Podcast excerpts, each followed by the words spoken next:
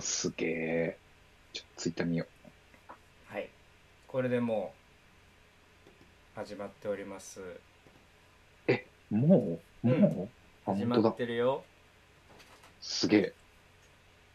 こういう。いや、ツイキャスずっとやってきたけど、こんなやり方があったとはいや俺もこの自粛期間に入ってめっちゃ調べまくったもん。全然ツイキャスしてなかったけど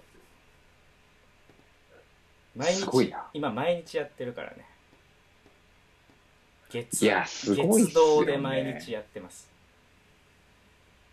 なんかよくもまあこんなに、まあ時間はね、うん。いっぱいありますからね。なんか動画動画作って YouTube に上げてたけどそれよりなんか今はこう人とつながってる方がいいなっていうのとあと俺が寂しき、寂しいっていういやね、人と喋った方がいい。そう本当にほんそとも。うもうこの時間だけはなんとか生きていけるやっぱ、関わりたいんだなって思いますね。すねやってると。本当にね僕らはだこの、こないだ久しぶりにあの買い物で、うんあの、コンビニ行ったんですよ。ローソンうちの近くにあって。おおはいはいで、ローソン行って、うんローソンでこう、何を買おうとしたんだっけ？牛乳とか卵とか買って、うんで、あの、コンビニで生産した時に、久しぶりに、うんうんあの、まあね、奥さんいますけど、うん奥さん以外の人と喋ったなっていう、あの、そんなに？D 払いで、うん あ、ポイントを貯めます。ありがとうございます。あ、スプーン大丈夫です。いらないです。ありがとうございますって。久しぶりに喋ったなえちょっと、ちょっと感動したもんな。あとあの、漫画をね、僕携帯で最近読むようになって、ー、はいはいはいはい漫画読んでてすげえいいセリフだなと思った、おうおその言葉をちょっと声に出してみて、ああ、なんかセリフ喋るの楽しいなとか思っちゃうんですよ。あ、なんだろう。なん、な、今のじゃないな。もうちょっとここで間があった方がいいなとか、なんか。セリフの練習しちゃうねそうそう、セリフ。だあ、こ俺これ喋ってる人年齢いくつなんだろうなとか、あ考えるのって大事だなと思いましたね。なるほどねそうか、これあの、 Zoomで喋ってるから、あああの、コメントはわかんないんですね。コメント出せるよ Zoom上にえ Zoom上には出せないやツイキャス見たらだ出るって感じかそうですよね。うん。そうですよね。そうだね。ツイキャスはないのか。でかここれはガジェットがもう一個だからないのか。もう一個ガジェットいやがだ今、あの、ノーパソでやってるんで、ああ。これ、だからツイキャスを開きゃいいんですね、これ。そうそういうことですね。すげえ、すげえな。俺何も知らないな。いや僕はガジェット好きなんでねこういうこの自粛期間にこういうの、こういうのを入れていかないといけないですよね。そうそうそう。そうそれはそうやと思うで僕はもうこの自粛期間にいろいろツイキャスというツイキャス出てくださいっていう名目でいろんな人と話をしようと思っていや、大事。やり始め人と喋るの楽しいし。それこそ伊藤君となんかこの間初めて喋ったし。あ、マンションさん？うんマンショ君ちょっと、ちょっと待ってくださいよ。えーっと、これはもうすでに、あれなんですよねん？配信されてるんですもん配信ね。されてる、いいよ飲あ、み聞いて本当だ。すごい。あこういう風になってんだ。そうそうそう勉強になります。いえああ、そっか。これ、ちょんまげがちょっと画角を超えてしまってるんですね。こうやって見ることによって分かりましたけど、でもあれ。 Zoomは？ Zoomは横横になってんのか？えっとね、今、あの、MacBook でやってるんですけども、えっと、上手に今、バナさんがいて、そうなんだ。なんで俺のとこ横縦になってんのやろな。これなんかあるのか何なんなですかね。あこうしたらいいの？こういうあ全然違う。違やうこれじゃないわ。あちょっと今これは、ツイキャス上の Zoomがおかしくなっあなんかたツイキャスが設定を変えた真ら変な真っ黒になりました、今。真っ暗になっちゃいましたよ。ちょっと待ってあオッケーはいじゃあ、この間にちょっとコメントね、拾っていきましょう。横になったあひろみさんお疲れ様ですお疲れ様です。ありがとうございます。福さんもこんばんは。ありがとうございます。えーちょんまいが気になるところなんですけどね、あの、髪の毛がね、私長いの。これもう見てよ。こんなよ、こんな。ちょっと肩ついて変な感じになってるけどもう、そうそう、変な感じで、ちょっとね、あのー目に入ってね、目が痒くなるんで、最近は家にいるときはね、なるほどねしっかり髪の毛上げております。いやー、ほんと、ちょっと元気してます？毎日毎日見に来てくれてるからうわ、ありがたいめねっ。ちゃありがとうございます。めっちゃありがてえよあの、じゃあ、じゃあ飲もう。ね。もうはい。あの、飲みましょう。お疲れっ。ですすはい、じゃあ皆さんね、お皆さん、皆さん用意してくださいね。乾杯。乾杯いただきます。飲んじゃうよね。そんなに出てないねあでもでもそっかであーであれやもんな、うん。劇バカの公演も横和子さんこんばんはありがとうございますね中止になっあちゃっ、た横岡さんどうもこんばんは。ありがとうございます。まあ、なまあね、しゃあない。こればっかりは。もう、まあね。あの、だ、誰のせいでもない。まあね。コロナ、コロナがね、コロナが、ね、猛威振るってるから。今無理しちゃいけないし。で。もなんかちょっと新しい方針を出してるらしい。な知ってる？え、何それ？韓国って結構抑えれてるやんか。そうですね。うん。で昨日だったかな。なんかむちゃくちゃ項目多いんだけどあの経済を回すためにこれもカラオケも行っていいですとか何々もやっていいです野球も行っていいですみたいなカラオケ行っていいですカラオケやっていいですでも窓開けてねとかなるほど。要要はこれをちゃんと守ってればやっていいよっていう指針をめっちゃ出したらしいのよなるほどね。うんなるほどね。うんうんうん。ああ、そういう話しましょうか。ね、そういう話しようよ。そういう話しましょう好。きでしょ？大好き。ねいや、あの僕も調ね、べていろいろ見てますからねねこれね、あのーまあ、実際演劇が今できないわけでしょ、うんうんうんうん、で、劇場がね、こうなってくると、この先の懸念、懸念っていうか不安要素としては、まず劇場がなくなっちゃうんじゃねえかっていうのが一個。うんうんうんうんうん経営自体がね、なうんあの、行き立たなくなって。はいはいで、こうなってくると、劇場がないってことはやる場所もなくなりますよね。うんじゃあ、かろうじて残っ、まあ、仮に残ったとしましょう。うん残ったとしても、うんえっと、今の現状で、その公演のなんだかんだ、あー例えば劇場で少人数で集まるのは OK ですよって今東京では言われてますけど、うんうんそういうのは OK だって言うけど、劇場とかでやる場合は一席ずつ開けてくださいとうんいう話をうんうんしてる。ってことは、えっと、客席が半分になるうんんですよね。うんじゃあ客席が半分になったら、単純に収入も半分になるわけで、そうですねじゃあ足らなくなった部分をどこで補うのかって話じゃないですか。そうですねじゃあ、まあ、超単純に考えたら、うん。チケット代を倍にしたら成立はしますけど、うん。やっちゃうと、それでさえ小劇場を応援してくれてる人ね、面白いって言ってくれる人もたくさんいますけど、うん。やっぱりマイノリティじゃないですか。うん。もう、ね、日本全体で見たら、うん。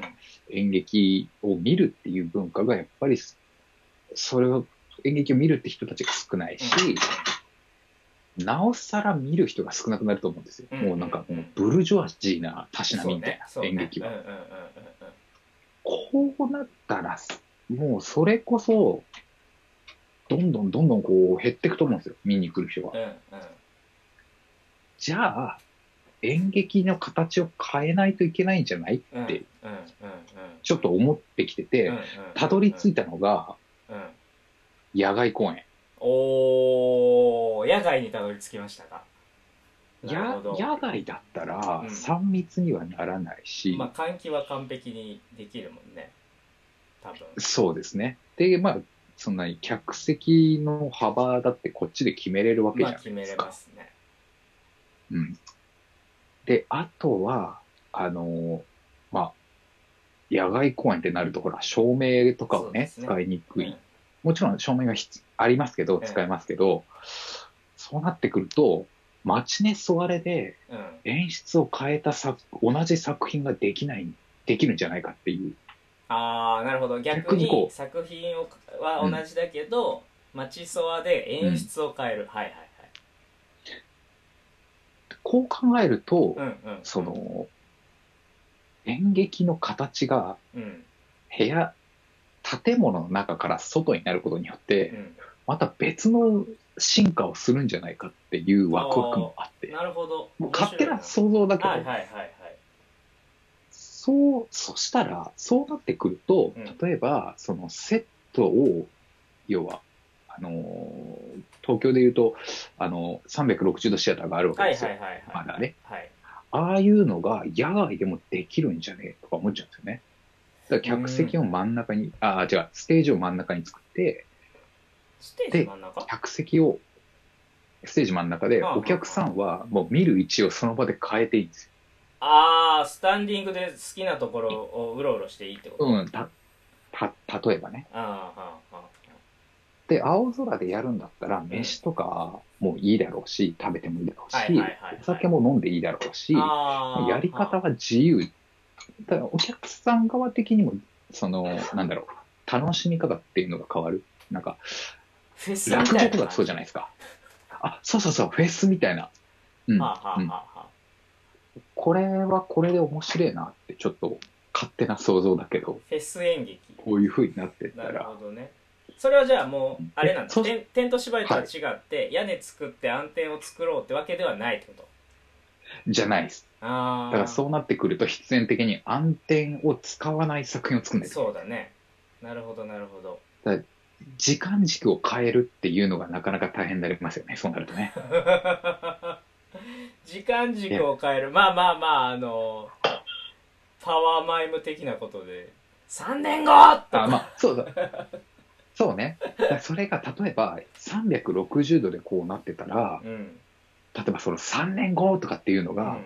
全員が外側を向いてるのに息があった時とかは、見てる側はどうやって合わせてんだみたいな楽しみとかも生まれるわけですよ。なるほどねやっぱ演劇、いや、演劇って、その、この間ね、そうんの、12人の優しい日ー本人やってたじゃないですか。うんあれ、え、あれも朗読劇だけど、うんまあねだ演劇ではないじゃないですか。そうね読読み合わせだって本人たちも言ってたしねうん。その、え、演劇って、うん。演劇の醍醐味って僕ライブだと思うんですよ。うんうんうん。生で目の前で見る方だと思うんですよね。うんうんうんこの状況それできないじゃないですか。うんまだできないんだよ。この間サンシャイン劇場がしあのの、えっと、計算をしてんのを見たのよ。なんかねお。えっとちゃんとそう本当にちゃんとソーシャルディスタンスを考えて距離を取るとサンシャイン劇場だと3席空けなきゃいけないのかな？2席空けなきゃいけないのか？それぐらい空けなきゃいけないんだって。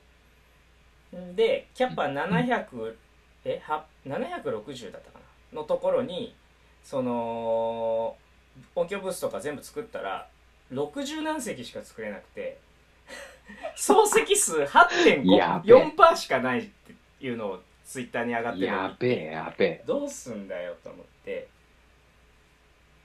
やばいっすね。うん。僕は単純にやばいっすね。なんかライブ配信がもっと進むんじゃないかなとは思ってるんだけどでもまあうん。ライブ配信もその考えよく練ってやらないと中途半端なことになってしまうかもしれないっていう懸念があったりとか。そうなんですよ。だね、立花さん、これね、うん。今ね、ミスるチャンスだと思ってるんです、僕は。ああそうね。うん。ミスるチャンスだよ。うん、配信をするに、いや、おそらく、その演劇が形を変えないといけないそうそうそと思うんです。でいや、いずれね、このコロナを克服して劇場でやれるって時が来ると信じてますけど、ううんうん。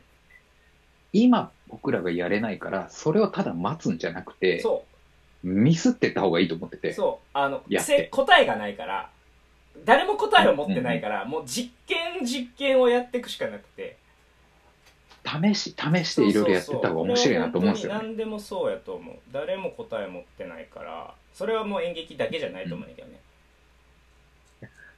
そうそう、そうですよね。うん。だ試してったもん勝ちで、何が一番その自分にとって、えっ、と、ゼロに、ゼロのあの影響を与えるかって言ったら、うんうんうん。何もしないなんですよ。うんうんうんでもそれはみんなが進むと交代することになるからね。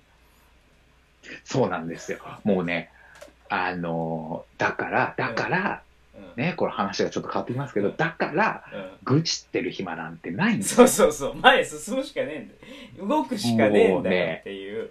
もう何でもかんでもさ、足上げ、あの、上げ足取ってさ、文句言ってそさ言って、でだから、だからね、僕ね、ツイッター全然見なくなったんですよ。あわかる。でもツイッターはちょっとそういうのがあるから。僕はもともとそのツイッターのフォロワーさんをリスト化して分分けてたので。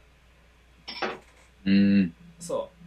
俺の一番メインのフォロワーとかってあの、はい。ホリエモンとか箕輪康介とかなんか最前線でやってる人ばっかりなのよなるほどね。でフォローっていうリストを作って相互フォローとかふなんかいっぱいフォローしてくれる人は普通にリストっていうフォローの、フォローっていうリストの中に入れていっててで気が向いた時だけ見るっていうことにしてんのよあのね、賢い。その方がいい。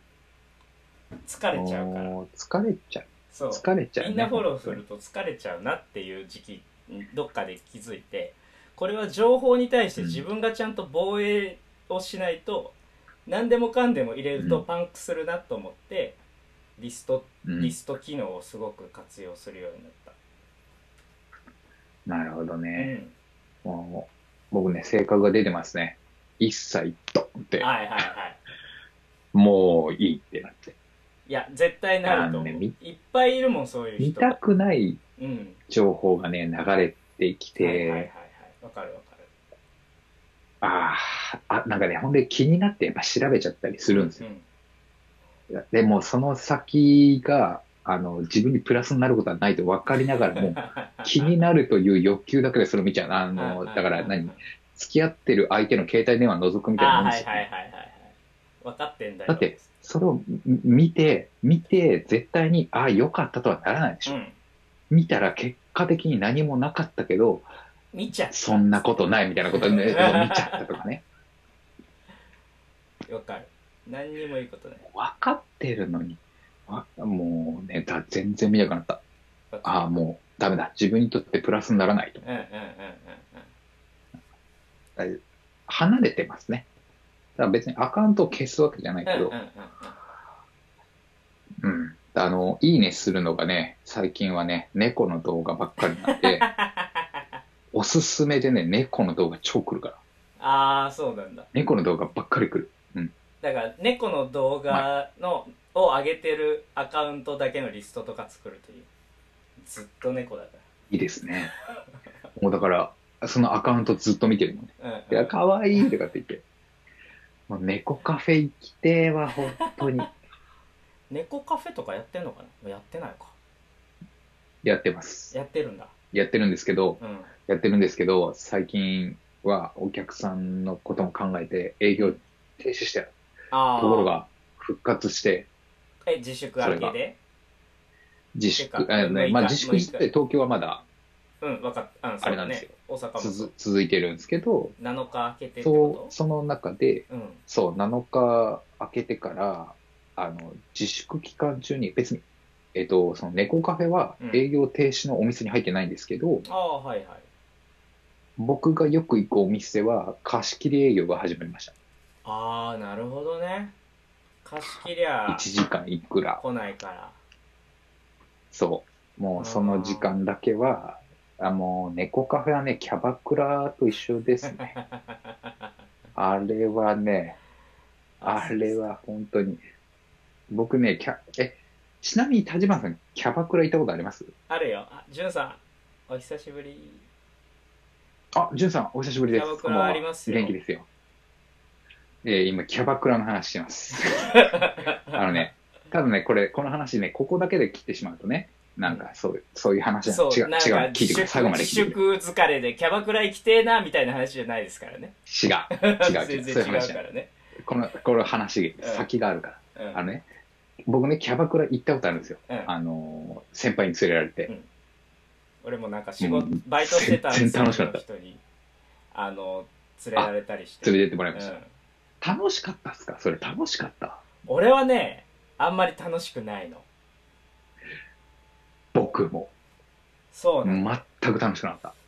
なんで金払って女の子一生懸命褒めなきゃいけないのかよくわかんねえなってなっちゃうそうなんです。僕ね、初めて行った時に、うん初めて行った時にね、うんキャバクラって、なんかその、女の子と会話を楽しむ場所だよって言ってたから、うんうんうんじゃあ、その話術ってどうなんだろうと思ってうんうん、聞くに徹したんです。そうはいはいはいはいはいそしたら、全然会話弾まないの。なんとかです、お願いします、みたいな。あ、私もお酒もらってもいいですか？とか。あ、え、と言って、こうパッて先輩見たら、先輩が、いいよ。いいよ。あ、そうそうあ、るじゃあすいません、みたいな。飲み物ください、みたいなんで、で、来て、で、どあ今日どこから来たんですか？とかって言って、あ、いや、あの、ここら辺の近くで仕事があって、うんで、まあ、あの、地方なんだけど、うんうん。話してて、あ、そうなんですね。って、お知り合い、皆さんあれですか？とかって、お仲間さんですか、うん。あ、そう、職場の人で、うん。あ、そうなんですね。ってあれ？会話止まったって言って、おここで終わり？みたいな。そうな何が起こるんだろうと思って。そうなんですよ。ほんで、そしたらなんかおもむろに携帯出して、うん。これ私が飼ってる犬なんですけど、可愛くないですかみたいな話になって、ああ、可愛いね。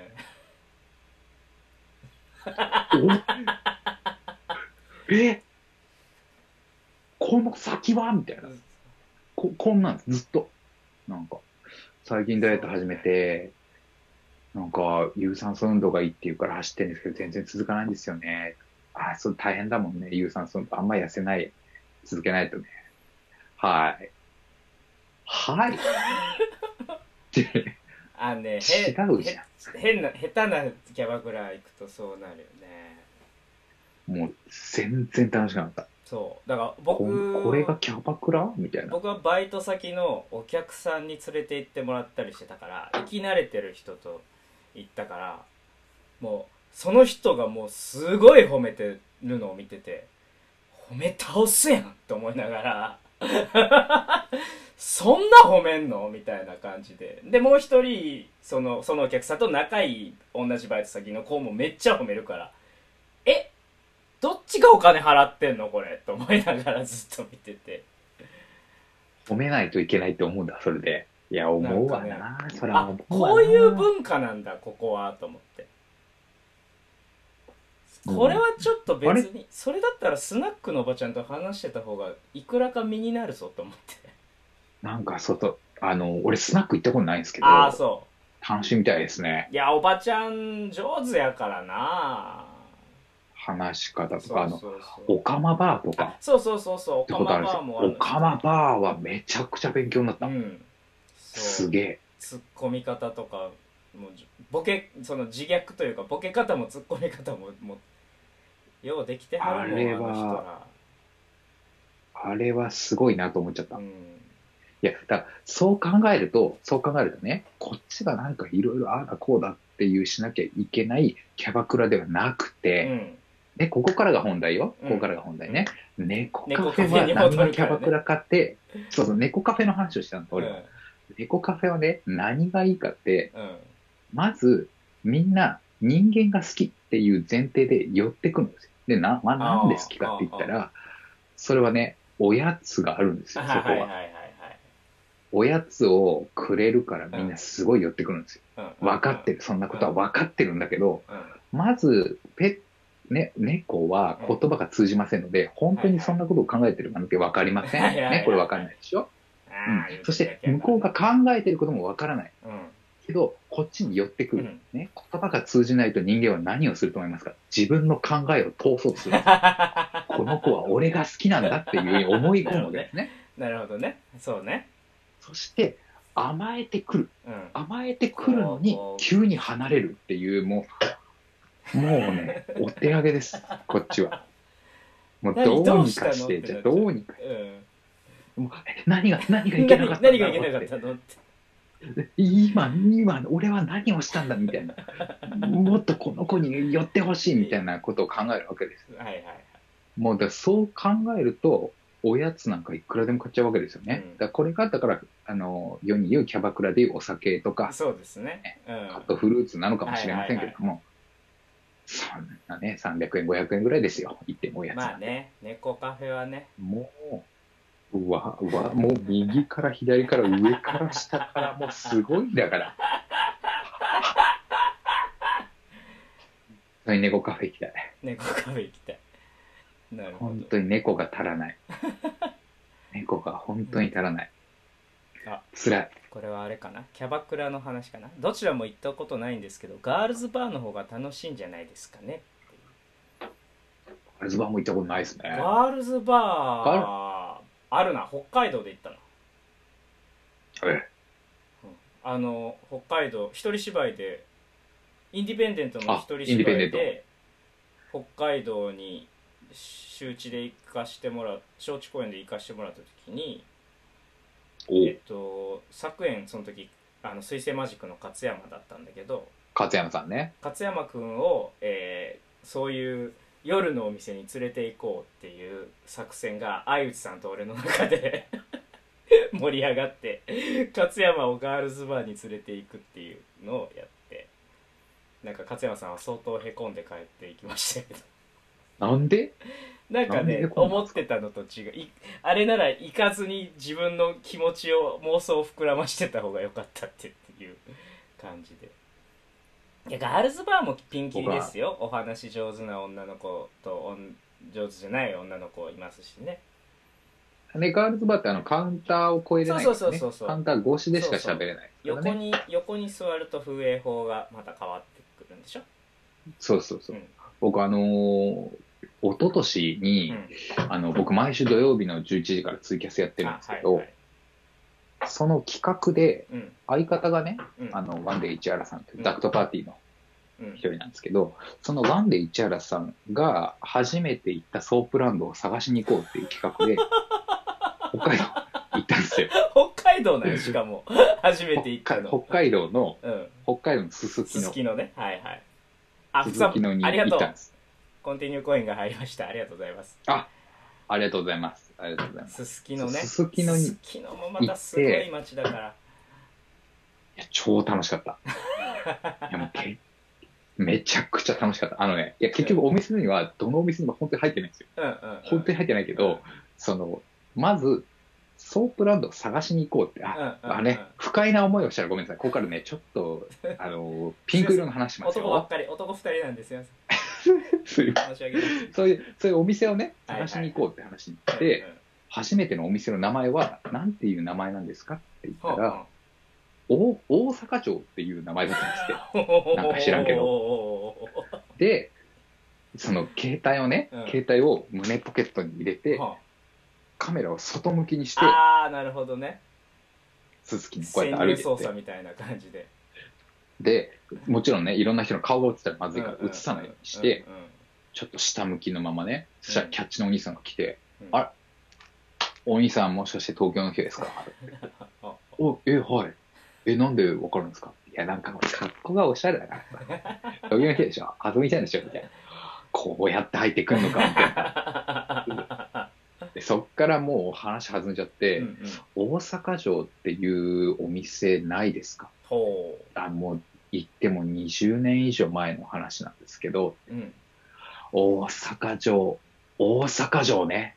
あのね、こっちですって言って連れてこられて、あそ行ったら、お店あるんですけど、名前が違うんですよ。え？なんか全然違う名前のとこだなと。う、うん、大阪城ってお店あったんですけど、火事でなくなっちゃったんですよって話になって。え？ー燃えてなくなったんですか？うんいやー、仕方ないですね、あれは。まあ、事故だったんでね、みたいな話で。ああ、これはもうじゃあ仕方ない。うんでも、なんか俺聞いたところによると、その後できたお店があるらしいんですけど、うんなんかなんつったかな、なんかわかんないです。なんか新しいお店ができたらしいんですよね。あ、そうなんですね。ちょっとじゃあ、いろいろ見てみますわって言ったら、そのツイキャスのリスナーさんから、なんか調べたら出てきたんですけど、大阪城の後に、江戸城っていうお店ができたらしいですって言って、え、そう。江戸城？そんなことある？そ、それはどこだっつってうん。探しに行って、そしたらまたキャッチのお兄さんに出会って、こういうお店ないですか？って言ったら、でも、そこはね、潰れちゃったんです。なくて。そうなんや。でも残、残念ながらここまでかと思ったら、ここでまたリスナーさんが、うん江戸城の経営者が別のお店やってますって言って どん、だけ調べんねんリスナーさん。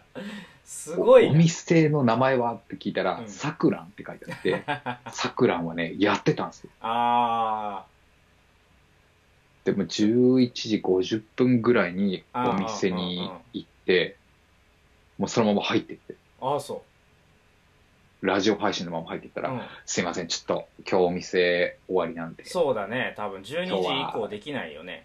多分。なんです、風営法でできないんで、ね。ごめんなさいって言われて。で、帰ろうと思ったら、お兄さんが来て、あのこれよかったら、つって割引券くれました。明日来てね。みたいななるほど。まあちょっと考えますわ。ありがとうございまあ えー、じゃやー、すすきの面白かったな。あなんかもう普通に飲食店があるのにさこうパッてパッて横道パッて見たらバババババってふソソープランドやったりするやん？すごい。すごいよねああの乱雑乱雑というかあのんごったに加減が。普通のお店の、その並びうに、ん。よ夜のお店がすごい並んでううううて、そうだからでも、その、同じビルに入ってたりもするもんね。あるある。俺ね、びっくりしたのが、あのー最初ね、ついてね、お寿司かなんか食べに行ったんですよ。うんうんうん。回転寿司でもうまいからって、僕初めて北海道行ったんで、うん。でその、寿司食いに行こうっつって、うん。そのすすきの周辺歩いてたら、うん。寿司屋の横がガールズバーで、うんうん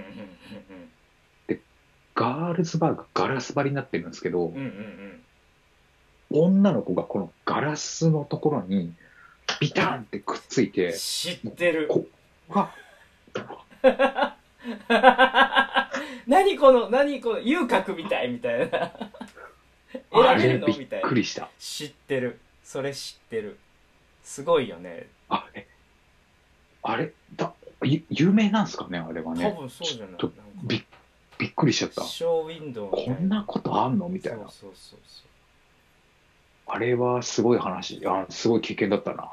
ういやすごいっすよすすきの痺れる話でしたね。2回行ってるなんかいつの間に結か、ごめんなさい、なんかね、局演劇のふざけた話をしてしまって、そうですまじね真面目な話しましょうか真。面目な話する演劇がこれから変わっていく話もう一回戻す？戻そう。演劇が変わってくんじゃないかの演話。劇フェス演劇フェスの話。だまあ、い今は、その家での配信うん。が主だっているけど、そうね。これが例えば、その、ちょっとだけ劇場に集まってもできるような環境になっていけば、うん。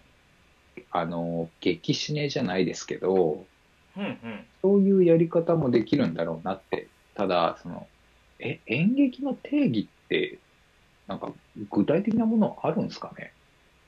定義うん。いや、だから、劇シネってじゃあ、例えば演劇なのって話ですよ。あれはね、は演劇の演劇の映像化したものを映画館上映するものだから、うん映画じゃないのあそうそうですよね。シネマですよね。うんあれはじゃあ、生じゃないしそうですね。カット割りもあるし、アップもあるし、いだからそこからそう発生すると、えっと、新幹線がライブビューイングをしてるのよねうんうん。そのライブビューイングがじゃあ演劇なのかみたいなところちょっと一歩一歩近づけてみようんうん。うんえっと多分ほぼほぼ、えっと、映像作品撮る時と同じぐらいのカメラの台数でカットを割って、うん。えっと、生で、うんその時にやってるものを映画館で上映してるうん。でそこに人が集まって、うんえー見るっていううんうん。そうね、そうね。だからそうなってくるとですよ、その、お客さんが、うんと、生で、いや、生、生で見るってなったら、もう配信した時点で演劇ではなくなるわけですよね。うん、まあそうね。この定義をまず、なるほどね、まあこれをちょっと置いときましょう。取っ払ったはあとして、はお客さんがあは同じ時間であうん。うん自分の目線で見ることができるものが、えっ、と、演劇と言えるならば、うん。家庭の話ですけど、うん。ならば、うん。Zoomで演劇は可能だなと思った。うん。今、僕僕たちの、えっとカメラは2つあるわけじゃないですか。うん。例えば、俯瞰での映像のカメラ、うんうん。えー上手側のカメラ、下手側のカメラ、うん。上手上からのアップ、下手上からのアップとかっていう画角を決めて、はあはあはあはあは要はフォーカスが当たってるところを全部変えて、あはいはいはいはいはいいっぱい配信してれば、なるほど。お客さんは見たいところを見ながら配信は可能だなと思った。えー、っとだからちょっと待って今それっぽいことをししできると思う。おえ？今それっぽいことはできん。ちょっと待ってな。それを別に今ここにカメラが1個増えるってこと？そうそうそうそうそうそうそうこういうことでしょ？あ、はいはい。あ、まあそういうことです。汚い家が素晴らしい。丸分かりだけど。こっちの方がいいや。そういうことですよね。あまあ、まあでもそうですよね。うんそうです、そうです。うんうんう。ん。今、例えば。えっと、僕の、あの、ノートパソコンには、うん。左上に、えー、立花さんがいて、うんうんえー右上に僕がいて、真ん中の下に、この携帯の画像がうん出てるんですけどうんうん例えばこの真ん中の映像がうん。俯瞰のカメラで、えー下手側の映像が立花さんで、上手側の映像が俺とかだと、ってやると、お客さんはこのどの位置を見てもいい。どのカメラを見てもいいし、追いながら、えー話を追うでもいいし、別のキャラクターを追ってもいい。はいはいはい演劇の醍醐味って、その、フォーカスを当てるところがそれぞれ違うところだと思うそうね思うんですよね。だから映像どこ見てもいいわけだから。今言ってそうお客さんにそのそこの選択肢が委ねられるっていうのが大きいなっていうのは確かに思う、うん、うん。ストーリーを追わなくてそれうんリアルタイムで見れるうんならば、限りなく演劇に近いのかもなと思うんですよ。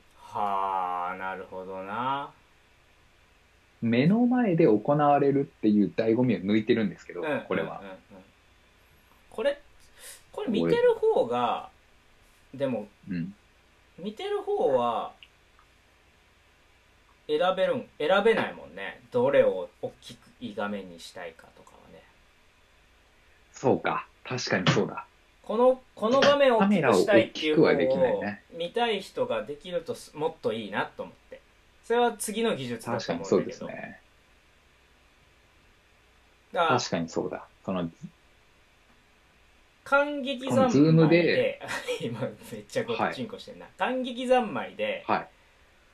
4K 配信をしてんのよ、はいはいはい、感はい。激三昧の普通のソフトは 4K 配信じゃなくて普通の映像作品配信なんだけどもう一個 4K 配信の方をしてて、それはこうやってよ寄せれるらしいのね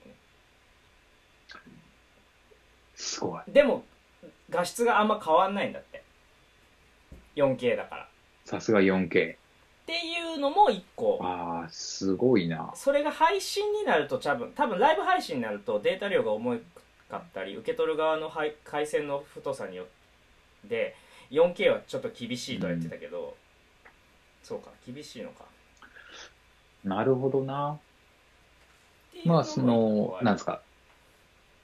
え家での演劇体験っていうものは、うんだこうなってくるとあと VR ですよね。そうなんですよ。僕はだからマトリックスなんですけど。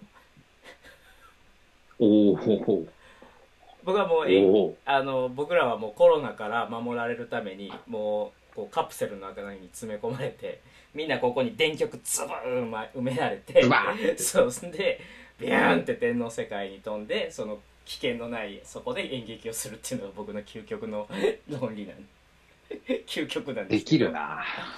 そうなんだよ。だから人間の皮膚皮膚の感触匂いとか舌とかも全部電気信号なんでその電気信号のコントロールさえちゃんとできれば多分現実と変わらない体験を実は VR 電脳空間でできるんではないかという夢物語を僕はしてるみ思ってるんですけど。あの、立花さん、はい。できます。これはね、あこれはね、立花さん、はい。聞いて、これねこれはね、おそらくね、できちゃうと思う。それな、なんでかっていうと、20世紀の末に、はい。頭のいい科学者たちが集まって話し合ったことがあって、俺その話き超面白かったんですけど、あマジか。21世紀に何ができるかっていう話をしたんうんですよ。うんで、その時に出た話の中で、うん。携帯電話はもうすでにあったんですって。ああへえそうなんや。しかも、画面で顔を見ながら、どこにいても誰とでも喋れるものができるって話を、へで、実際それができたわーまあけですよ。そういうことだあとね、300キロで走る乗り物ができる。っていう話も、新幹線として、できて。あの、欲しいものがうん。うんすぐ手に入る時代が来る。ほう。今で、まあ、ベタなとかアマゾンとかね。こういうのも20世紀初頭でできたんですその頃にはない技術だけど、うんうん。俺らが考えるに科学っていうものはどんどん進歩して便利になっていくから、こういうものはできるだろうって言われて、その中で話し合った中でできなかった話が2つあるんですよ。は1個はタイムマシン。タイムマシンはできるだろうって話されてたんですけど、ううんできなかったんです。うんまあだからこれは、これから先の科学の進歩によってどう理なるか論上はわからないできるんでしょですけどね。多分理論上はできてるけど亜高速になるのが無理みたいな話じゃない？えっ、とね、光の速さをお俺が知ってるのはないとダメとかそういう話じゃなかったあ、そうそうそう。あの、時間軸の流れが一定方向だから、未来には行けても過去には行けないんじゃないかっていうあ話ーは聞いたことありますね。ははははなるほどねあまあ、それはそうかもとか思っちゃうんですよね。なんか、地球の周りを、あの、光の速さで動くものに乗っていれば、その時間は遅くなるから、地球上での時間は未来になるんじゃないかと。ね、え SFG みたいな話です。まああの浦島効果的なことだよねあそうです、そうです、そういうことですね。こう、タイムマシンっていうのができなかった話が一個と、うんもう一個が、動物と話せるんじゃないかっていう。なるほど動物のコミュニケ、動物とコミュニケーションが取れるんじゃないかって話だったんですけど、でもこれはね、話が進んでて、なんかあるよね。そうなんですよ。あのね、科学的にどう思ってるのかっていうのが分析が進みつつあるんですよ。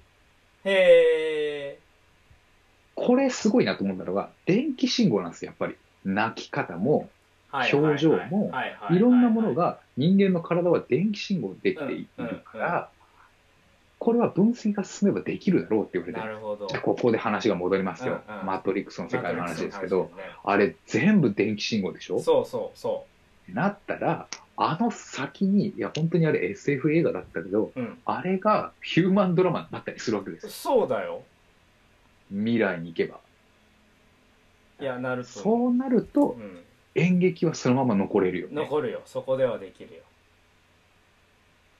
多分もう、じゃあ、ね、かなり SF の話ですけど、じゃあ、この今の僕たちも実は、マトリックスの世界にいるのかもしれないですね。そう分かんないですよそれはもうだってもうネオとかはそうですから何も信じあ疑わずにその世界にいたわけだから、もういきなりパソコンにウェイクアップネオって出るわけですから。そうそうそうえそうなるわけですか？ら。トリニトリニティやってくるからね 急にね、エージェント・スミスが来るかもしれませんからね来るか。もしれないそんなんわかんないマトリックス見てない人には何のこっちゃわかんない話でしょうけど。古い映画ですからね言っても。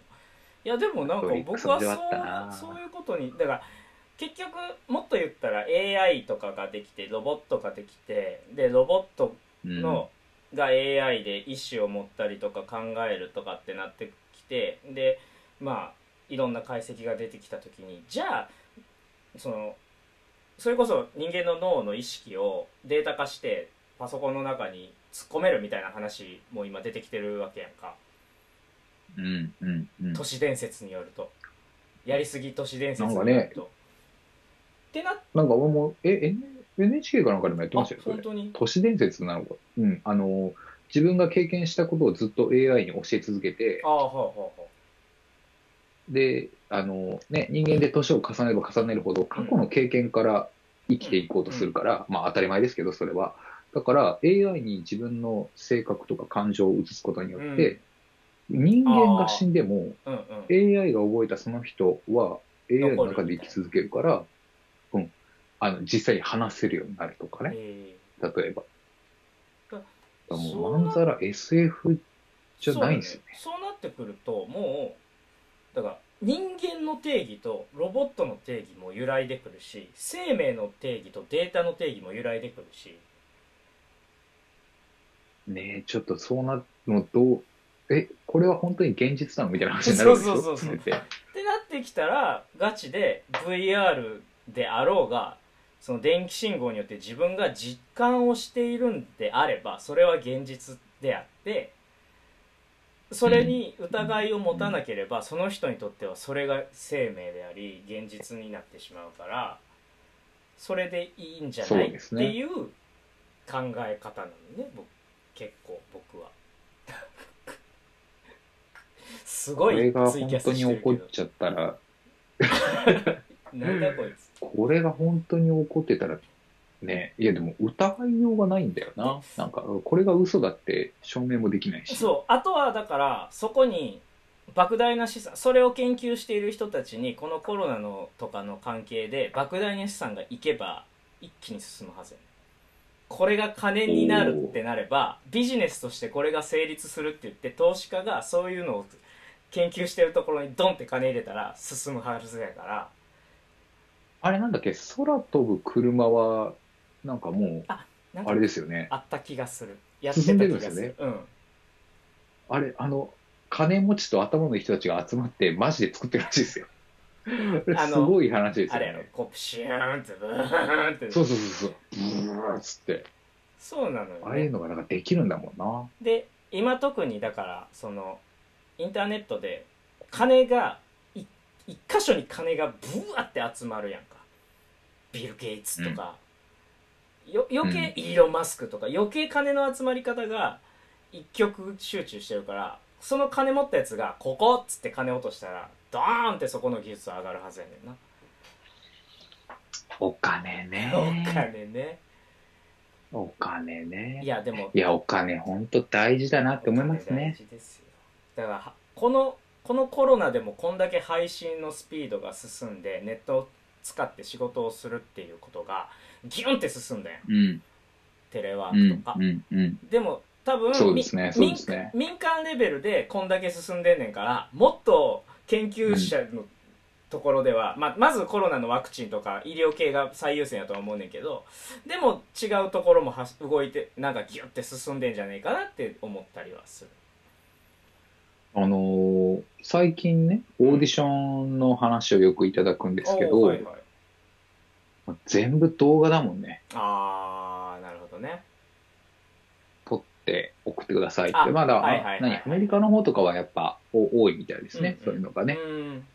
もうで前から前から。動画で、そうそう、前から、前からその携帯で撮って、その動画を送って、で、えっ、と、それで選考が終わって、だからなんか話によると、うん。うんこういうので、あのー何、オーディションもやるっていう。ああなるほど。あるみたいですよ。はいはいはい。もうこうやって対面で喋ってみる、それこそう。そそ演劇じゃなければてか生の舞台じゃなければと当然映り方とかって生で見るのと映り方ってまた違うから、カメラに映った印象って、う。うん。逆にこっちの方が正解だったりするかもしれないもんねらもうこれ、そうですよね。あの、画面を通しての配信っていうことがメインだったら、これが全てだもんね。そうそうそうそう生で見る意味ないからねうん。だもう、もうどんだけエイジングケアして、メイクバッチリ綺麗にしても、この携帯の、あこの今パソコンだけど、パソコンのカメラの画質が良ければ良くなるし、は 悪ければごまかせれるし、いはいはいはい。そうだね。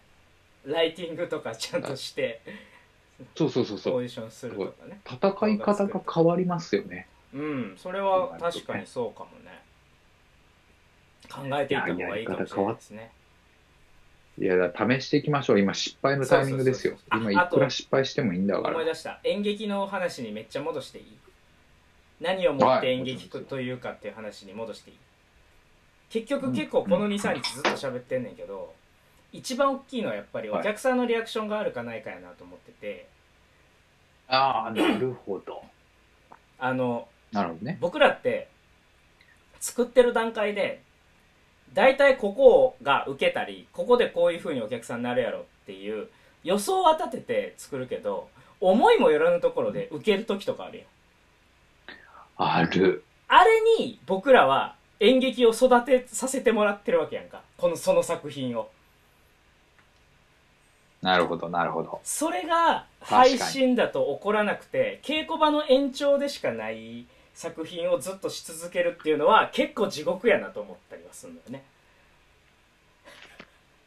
そうかもしんない。そうなのよ。お客さんに育ててもらってるから作品って。でその公演を重ねるごとにどんどんブラッシュアップしていくっていうその作業がね起こらないよなと思って。それはそうだな。う。んだってあこいや、こそれきついな。そうここで受けるんやったらちょっとここの前のシーンもうちょっとこっちからスタートこれぐらいの踏み切り方しといた方がよくないみたいなこととか絶対本番を重ねるときに考えるやんかあるある。僕あのー今ラ、ラジオ僕大好きで、うんうんうん毎日ラジオ聞いてるんですけど、うんうんうんうん神田伯山さんっていうはいはいはいはいこ講談師の方がいて、はい。あの方のラジオでは、笑い屋の重藤さんって人がいるんですよ。はいはいはいはいはい。あれ、すごく重要で、あの人の、今ここ笑いどころですよって教えてくれてるんですよ、ね。はいはいはいはいはいあれって。で、まあ、これに近いものだなと思うのが、お客さんの笑いで、はいうんうんうんうんうん。その育ててもらってるって言ったけど、本当その通りで、ここが受けるんだっていうのを、その公演が終わった後に考えるじゃないですか。うんなんで受けたんだろうって。あと逆に、ここ受けるだろうと思ったら、シーンってなって、はいはい。どうしようみたいな。ちょっと待つつもりだったのにみたいな。ちょっと笑い待ちするつもりだったのに、何にもリアクションがないみたいな。うわってこと、はうやべ。え？みたいな、あの、一番奥の壁が見えるみたいな。あれすごく楽しいんですよ、あれはあれでね。受けなかったーってなることがあるんですけど、なるけど、でもああいうのがなくなるっていうのは、確かにちょっと、つまん、つまんないって変だけど、つま、つまんない。つまんないはね、合ってるわ。だから俺らもやっててやっぱ楽しい。そう。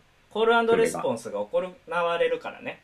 やっぱり舞台とショート客席こでれ、これ難しいな。この問題はねなかなかその客席を減らすとかっていうことになっていくと結局文化としては廃れちゃう。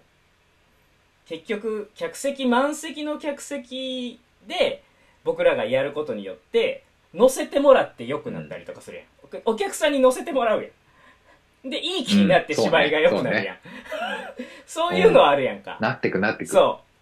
それがやっぱりすごくある。ちょっと2席に2人とか2席ずつ空いててお客さん座ってるような客席だと乗せてもらえないのよね。そこまで。客、お客さんがいる、いっぱいいるっていうことにやっぱり意味はありますかね。るある。やっぱりドーンってくるやんこうリアクションが。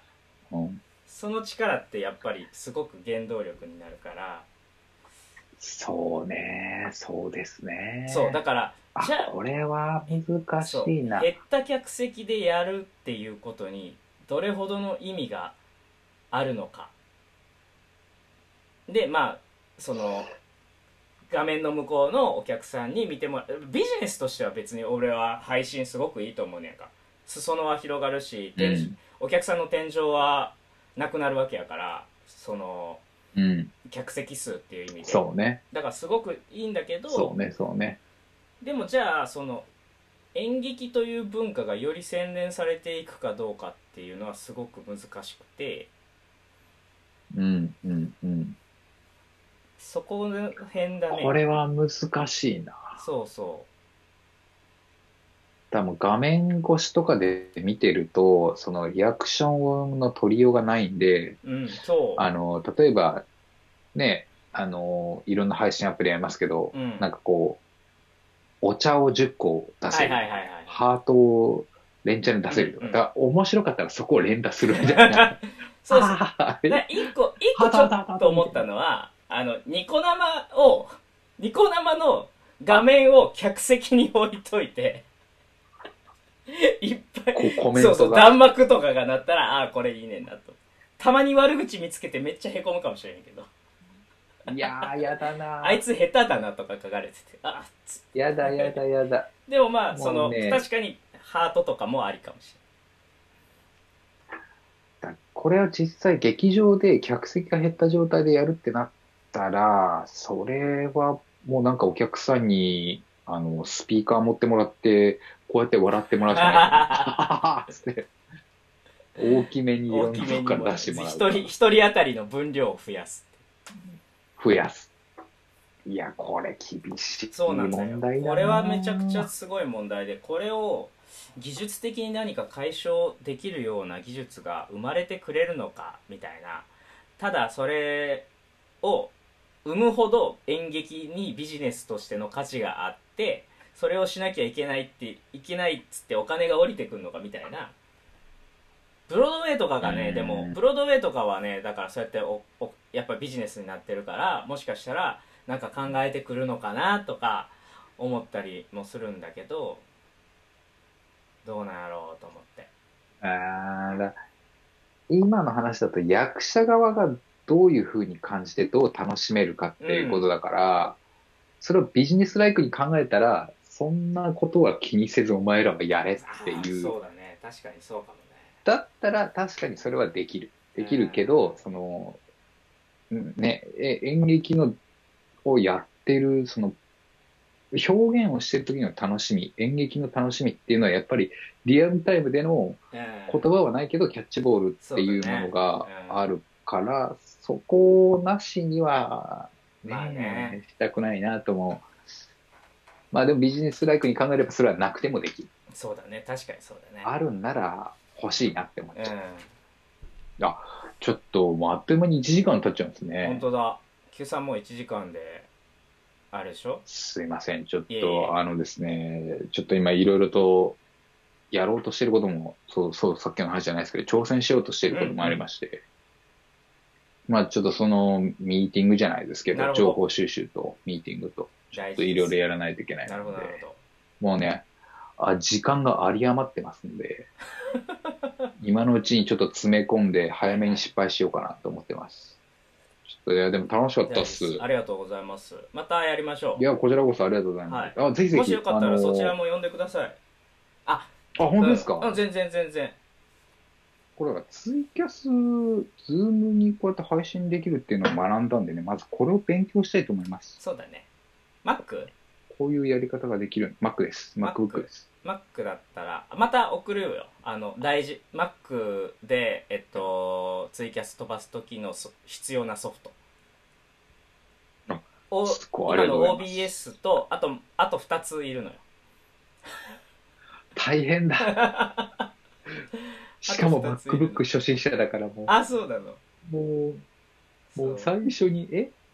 指2本だと動きが変わるなんて、その そこで発見してたからもう、すごいなる。ほどね。挑戦していこやっていきましょう。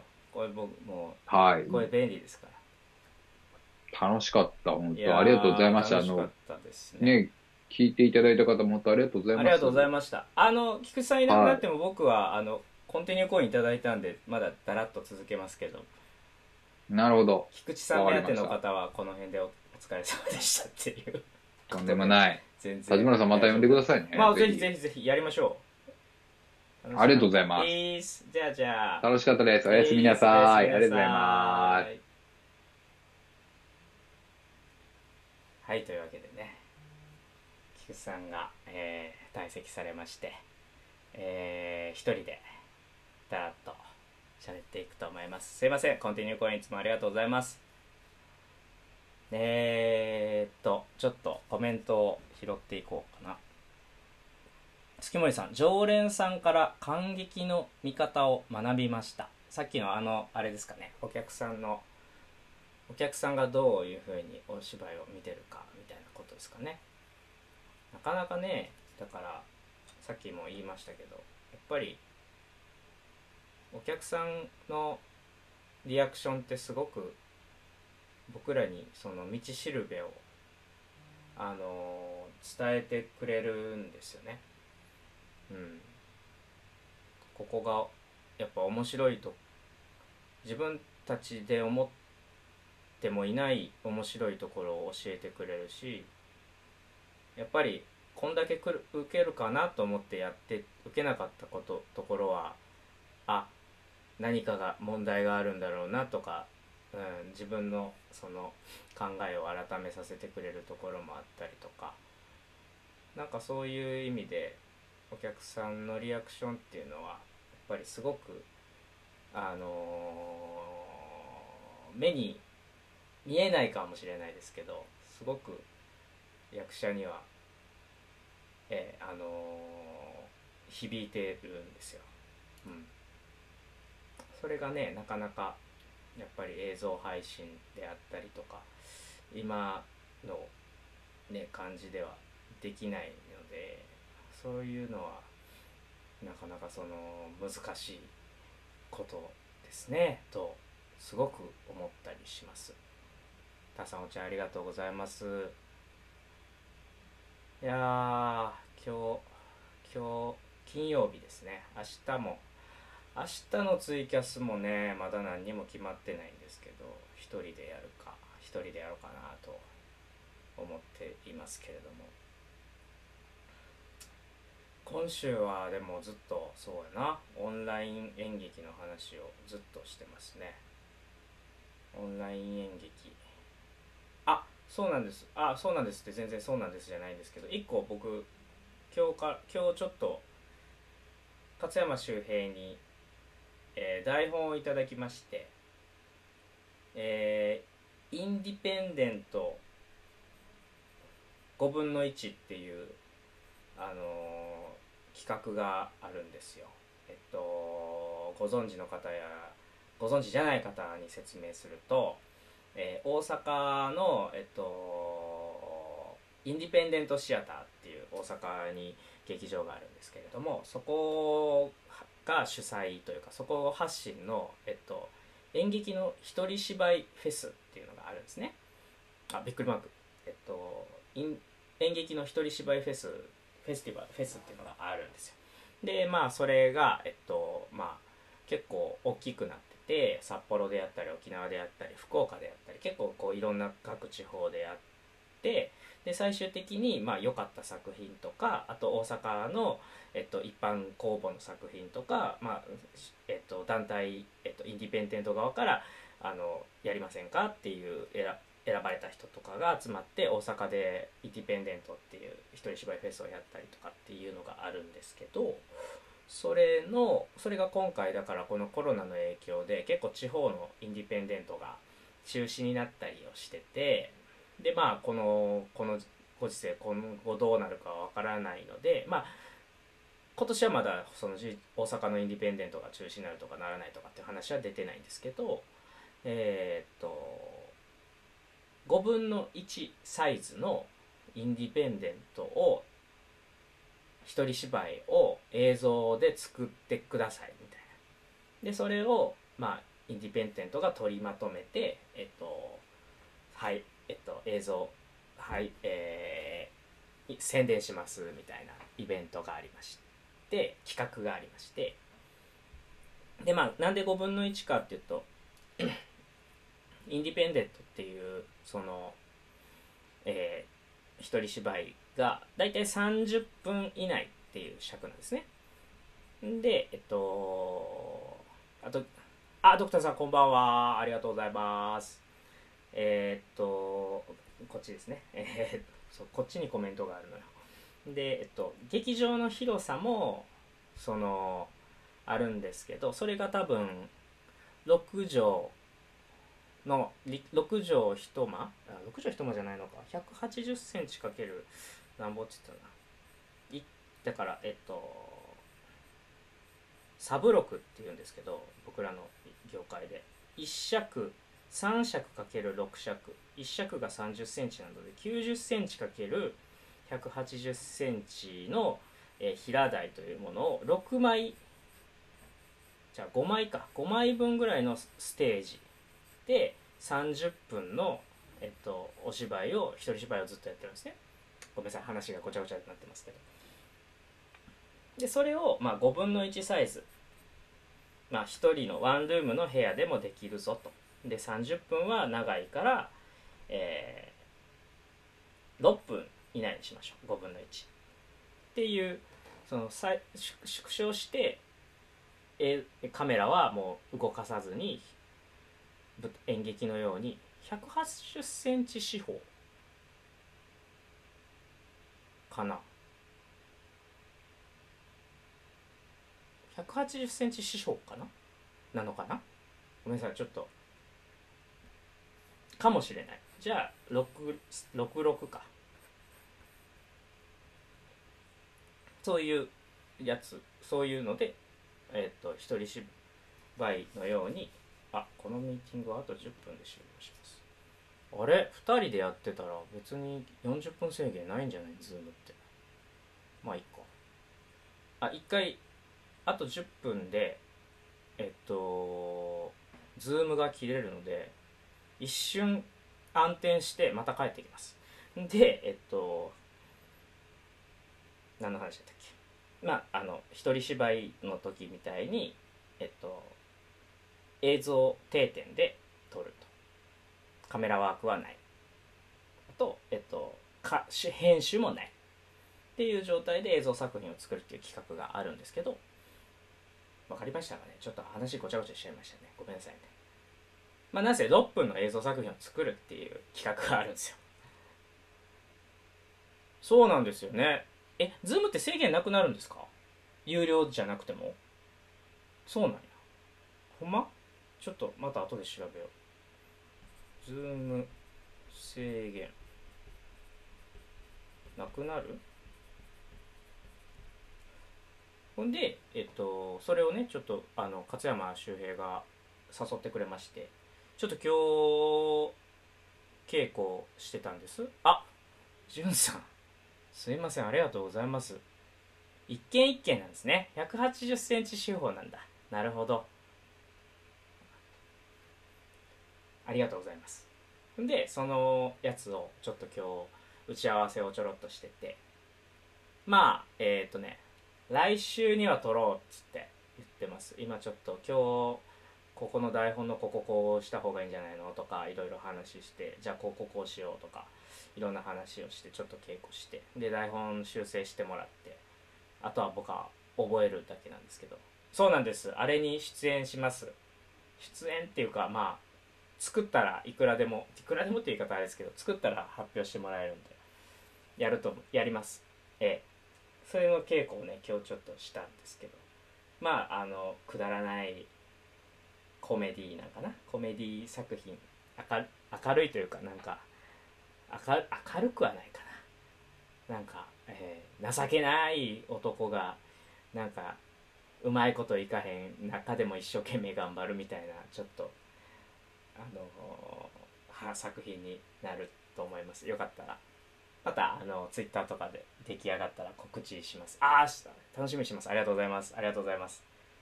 ありがとうございます。まあ一生懸命やりとやりたいと思います。今日ねまあなかなかね難しいんですよね。一発撮りなんでね。今日いろいろやってたんですけどああこれは一発で一発撮りでやらんやるんかみたいな。なかなか結構集中力持って稽古せ稽古もして集中力持ってせなあかんなと思って。ああ告知します。ツイッターで告知します。見てくださいね、えー、やりたいと思ってます。やりやります。はい。いやまあこうやってなんか自粛期間というかうんだからこそなんかできることがあるのでそれをねさっきも言ってましたけど失敗する時間だなとは僕も思ってて正解がないんでね。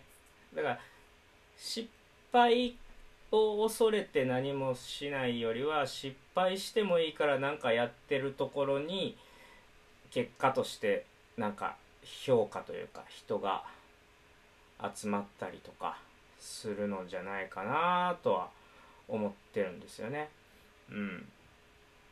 だからねみみんなスタートラインほぼほぼ一緒やし失敗して当然やしだからこそチャレンジができるしもうすでにチャレンジしてる人もいっぱいいるし、うん、まあね失敗か成功かなんてのはいつ決まるかもわからないしその失敗から次の成功が生まれるかもしれないしとりあえず踏み出さないと何も始まらないなとは思っててそれでまあこのツイキャスもずっと僕はやって、まあ、ツイキャス自体はね昔からあるもんなんで別にあのあれなんですけどまあ毎日やるっていう自分に枷を枷枷っていう方はあれですけどあのねつけてやろうと。でまあ人に集まってもらってこうやってコメントいただいて僕喋ってっていうこのなんかねステイホームと言われている時間まあ僕一人ずっと一人で家にいるんで余計そうなんですけど人とコミュニケーションを取るっていうのが僕が救われている部分があるのでそれはもう本当にそうなんですよね。まあコールレスポンスじゃないですけどそれによってなんか何なんとか生きていけてるみたいな部分があったりしてそれはもう半分半分自分のためにやってるみたいなとこがあるんですけどでもこれを毎日続けたらなんか今日も菊池と新しい話ができたしまさか野外フェス野外演劇フェスを考えてるとは思わなくてなるほどそう野外公演昨日この間のラジオかな？この間のラジオの時に外でできないんですかねってあのー、コメントいただいてそれでな,、まあ、なかなか外でやる準備っていうのはね、テント公演っていうのは大変なんだっていう話をしてたんですけどもテントじゃなかったですからね彼の発想は。もう完全にもう青空の中やるっていう。それでまあ昼間？昼間と夜でね朝昼違うから野外演劇。野外演劇はまあ面白いかもしれない。面白いってと思います。その例えばえっとどこや、えー、維新派っていう劇団があるんですけどそこはもう野外でやっててまあすごいでっかい劇場。劇場っていうかもう劇場じゃないな。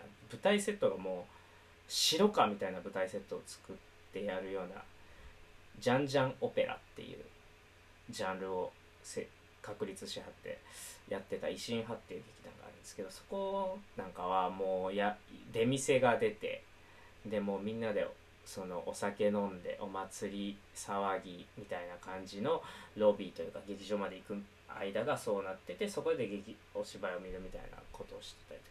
そうですよね。だからでまあフェスにしちゃえばその舞台セットとかその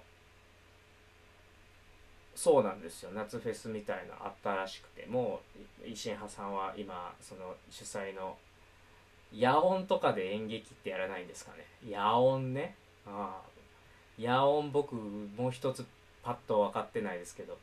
だからね音が流れるのと音が分散しちゃうのととかそういうあたりのなんかえっ、と対処は必要だと思う静かな演劇は多分ねできない。無音のシーンとかなかなか難しいかなってちょっとその辺は演劇のジャンルが結構問われる部分はあるかもしれないですけど確かにその爆音鳴らしてテンション高いめの演劇であればいっぱいできるんじゃねえかなという気はしてて。それは面白いな。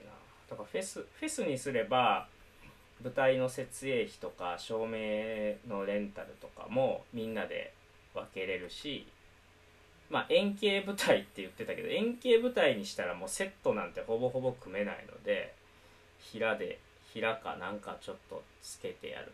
出はけどうすんのやろな。まあでも面白いですね。夏フェス演劇野外演劇フェスみたいな。確かにそれやったらうん。そこまでえーっと何？今の3密って言われるもののソーシャルディスタンスとかその辺は守れんのかな？うん。なるほどな。そういう考え方もあるよな。そうですね。ヒーローショーは野外ですね。そういうのとはまた全然ちいやえっとねまあちょっと違います。ちょっと違うというか僕ヒーローショーも出るんですけど。出るんですけどって言っていいんか知らないですけど僕あの怪人役で半顔半分だけあのやったして生で喋るやつをやるんですけど。うんとね。だまあ全員マイクつ僕もマイクつけたりとかしますね。マイクつけない。音声がね分散しちゃうんでマイクつけないとね飛ばないんですよ。劇場は反響をして聞こえるんですけどマイクつけないとダメですね。あとは あそのヒーローショーね8月8月やるかやらへんかってなってたんですけど多分ややらないっぽい。あ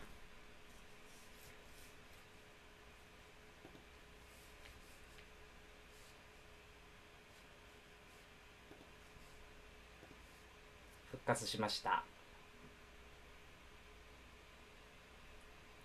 ああ真夏の夜の夢を。ぽい演劇を自然をセット。あ復活してないな。復活しきれてないな。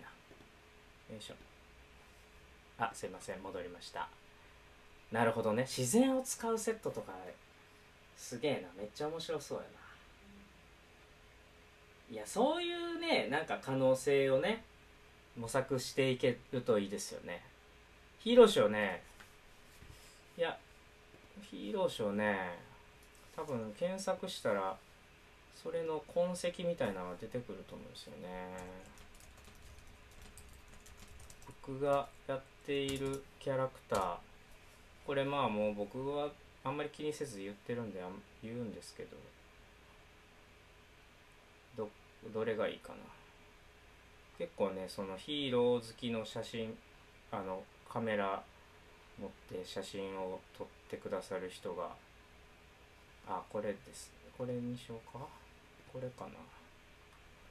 どれがいいかな。あこれこれにしようかちょっと待ってくださいね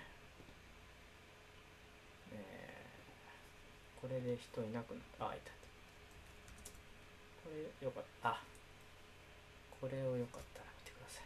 これ僕の僕がやってるキャラです。野外ね天候に左右されますね。確実にね。雨天雨天中止ですね。多分ね。機材とか考えたら。雨天結構はなかなか難しいかもしれないですね。その辺は結構今の日本の気候と照らし合わせるとリスクがある可能性もある。じゃあ屋根つけるかとかまあなんかその辺になってきますけどね。そうなんです。だからヒーローショーでやるヒーローショーでやるってなる感じやとは思います。マイクつけてお芝居するみたいな。うん。あなんかありますね野音。あるある。はいはいはいはい。ねああいうところが使えるのかな？まあ使う多分まあ普通の劇場作る使うよりも準備がいっぱいいるので基本的には大変だからやらないっていう感じやとは思うんですけど。うんなんかできそうですよね。そっちそっちもなんか多分一つの劇団でそれをやるっていうのはなかなか体力的に難しいと思うんで小さな劇団で集まってみんなでやるっていう形になるような気はしますけど。なるほどな。野外演劇フェス。野外演劇フェス。あでも静岡でやってるストレンジシードとかってそんな感じじゃなかったかな。そんなことなかったでしたっけ？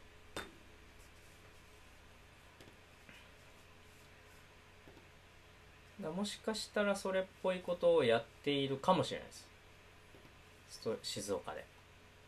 結構いろんなバッタモンめっちゃヒーローショーの悪者でした。そうなんですよ。悪者なんですよ。ええ。まあ好き勝手やってます。ねヒーローショーというもののその、えータブーを犯しまくるっていうのが僕のやりたいことで。大人の人に大人気。子供よりも大人から握手を求められるっていうキャラクターにありがたいことになってまして、まあ、枚方の方とかでよくやあのよくじゃないな。まあ季節ごとにちょいちょいあのやらせていただいててもしよかった。らこれもじゃあちょっと告知しツイッターで告知しますね。ええ。今度やるってなったら。はい。野外な。あ野外はいありがとうございますドクターさん。野外でも8月は厳しいですね。あったかい暑い季節はちょっと倒れちゃうから。そこそこ涼しくなってからがいいなっていう。それだけ思いますね。いやでもねヒーローショーとかヒーロー側が熱中症になるんですよね。もうマスクかぶっててもう汗だくでそのままこう熱気そのメットの中の熱気とあとスーツも結構汗取りとか全身タイツ着てしかもなんか薄くないんですよ。暑い全身タイツ着てその上からアーマーとか着てるからもうねこんな裏話していいんかな。すごいんですよ。もうで一回だからヒーロー側の人が熱中症になってあの昼の部朝の部と昼の部があるあったんですねその時。でちょうど会場がその地方のグラウンドやったんですよ野球の。だからもう日陰もないしあの地地地面からの照り返しの熱みたいなのもすごくて。でおひ朝の朝というか、まあ、11時11時やったかな。10時 ,10 時スタートみたいなそのヒーローショーが終わった後に2人ぐらいちょっと熱中症でも動けなくなっちゃってどうする？ってなって最終的にでねその僕のキャラクターだけやったかなその時は。生で喋れんの僕のキャラクターとああとなんかおやすさんっていう普通の一般人の役の人と2人ぐらいやったんですよ。あとはもう基本的にヒーローショーって声は全部あの録音なのであのその録音に合わせて僕が生で喋るみたいな風になってるんですけどそこのチームは。だからそのヒーロー喋れないんですよね。アドリブ聞かないんですよ全く。そのおしゃべりでは。動きではできるんですけど。でだから僕とその普通の一般の人のキャラクターをやってる2人でじゃんけん大会をするっていう謎の昼の公演になるず何やったんやろあれ。でまあグッズが一応うちわとかグッズがあるのでそのグッズをかけてみんなでじゃんけんを炎天下の中やるっていうそんなこともありましたね。だからあのー、まあね全国的に真夏の祭りってちょっと今減ってきてるとは思うんですけどそういう意味ではそうですね。そう野外。って野外のリスクはそこなんでそういう気候だけ避けてやればいけるんちゃうかな。なんかそうでもこれはもう絶大的なプロデューサーの力が必要だな。誰かそういう企画立てるんか立ててくれるんか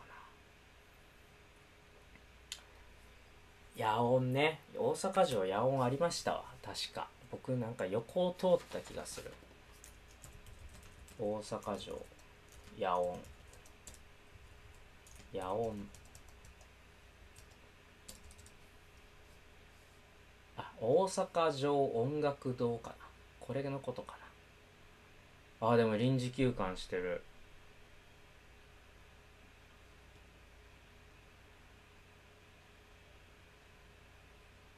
あーへえ5月31日まで延期されましたがあ緊急事態宣言がね。大阪府新型コロナ対策会議において施設の使用制限の継続の方針が決定されたため引き続き当面の間臨時休館いたします。そっか野音やったら矢でもあるしお客さん大変だけどでもお芝居できそうですね。これ利用案内どいくらぐらいかかるんねやろあ料金設定ある。え？高えな。高いな。あそういうことか。あうん。まあまあまあまあまあ。まあまあまあまあまあまあ。そうですよね。炎天下でお客さんも大変ですよね。ああ森の宮から入ってあそうですね。はいはいはいはい。夏フェスはもういっぱい中止になってくるので野外。ああそうか。そうですね。まあ人集まりますもんね。結局野外もそうか。一応危険っちゃ危険な3密のその換気はなんとかなってるけどまあ人がね音楽は特にぎゅうぎゅうになりますもんね。だからやっぱりそういう意味では感染リスクが危ないっていうことで。中止になってるんだな。あそっか。で県外から来たりもするのか。夏フェスだと。ね。そういうのもあって危険なんでしょうねきっとね。そうか。なかなかなかなかですね。まあねでもこの大阪モデルとかねそういうのでどれだけでもソーシャルディスタンスはちねえ当面の間守らないといけないと思うんだよな。外に出たとしても。なんかねその韓国の方針とかでもご飯食べに行っていいけど喋るなみたいな。で人と会話してもいいけどマスクした状態でひそひそ話するんやったら飛沫少ないから近くで喋ってもいいよとか。なんかそういう細かい決まりがあるみたいで。うん。なんかそねなかなか大変ですけどそそういうある程度のルールの上で動いていかないといけないから夏フェスやばいな。うん。まあまあまあまあまあまあまあこれからどうなっていくかもありますからね。どうあれですけど。ワクチンとかねできたらすぐな。なかなかね難しいでしょうしね。そうですね。地域のお祭りもどんどん中止になってますもんね、まあ、国がねお金かか国がお金を出してるとことかはやっぱりすぐ厳しくなっていく感じありますしね。うん。まあねそんなこと言ってても仕方ないんで。まあ僕はもうこうやってツイキャスをする。あーありがとうございます。お茶バク嬉しい。イエーイ。すいません。あ落ちます。はいありがとうございます。今日まあまあでもね今日はもうもうあと1分ぐらいなんでねこの辺にしときましょうか。ね。コンティニューコインもあいただいたら明日かな。今日はもうちょっとこのこれ以上会話がねあ来た。コンティニューコインやるか？やんのか？耐久レースするか？おお来いよ。来いよ。誰か誰か呼ぼうかな。まあまあまあまあ。ありがとうございます。コンティニューコインありがとうございます。お茶爆50ありがとうございます。本当に。お茶爆。お茶爆がね本当にありがたいですよね。まあまあ人多いですからね。東京大阪は最後まで解除されないっていうのはなかなか確かにね。よっぽどあカホブーブーさん。あコンティニューがもう一個ついた。来たぞ。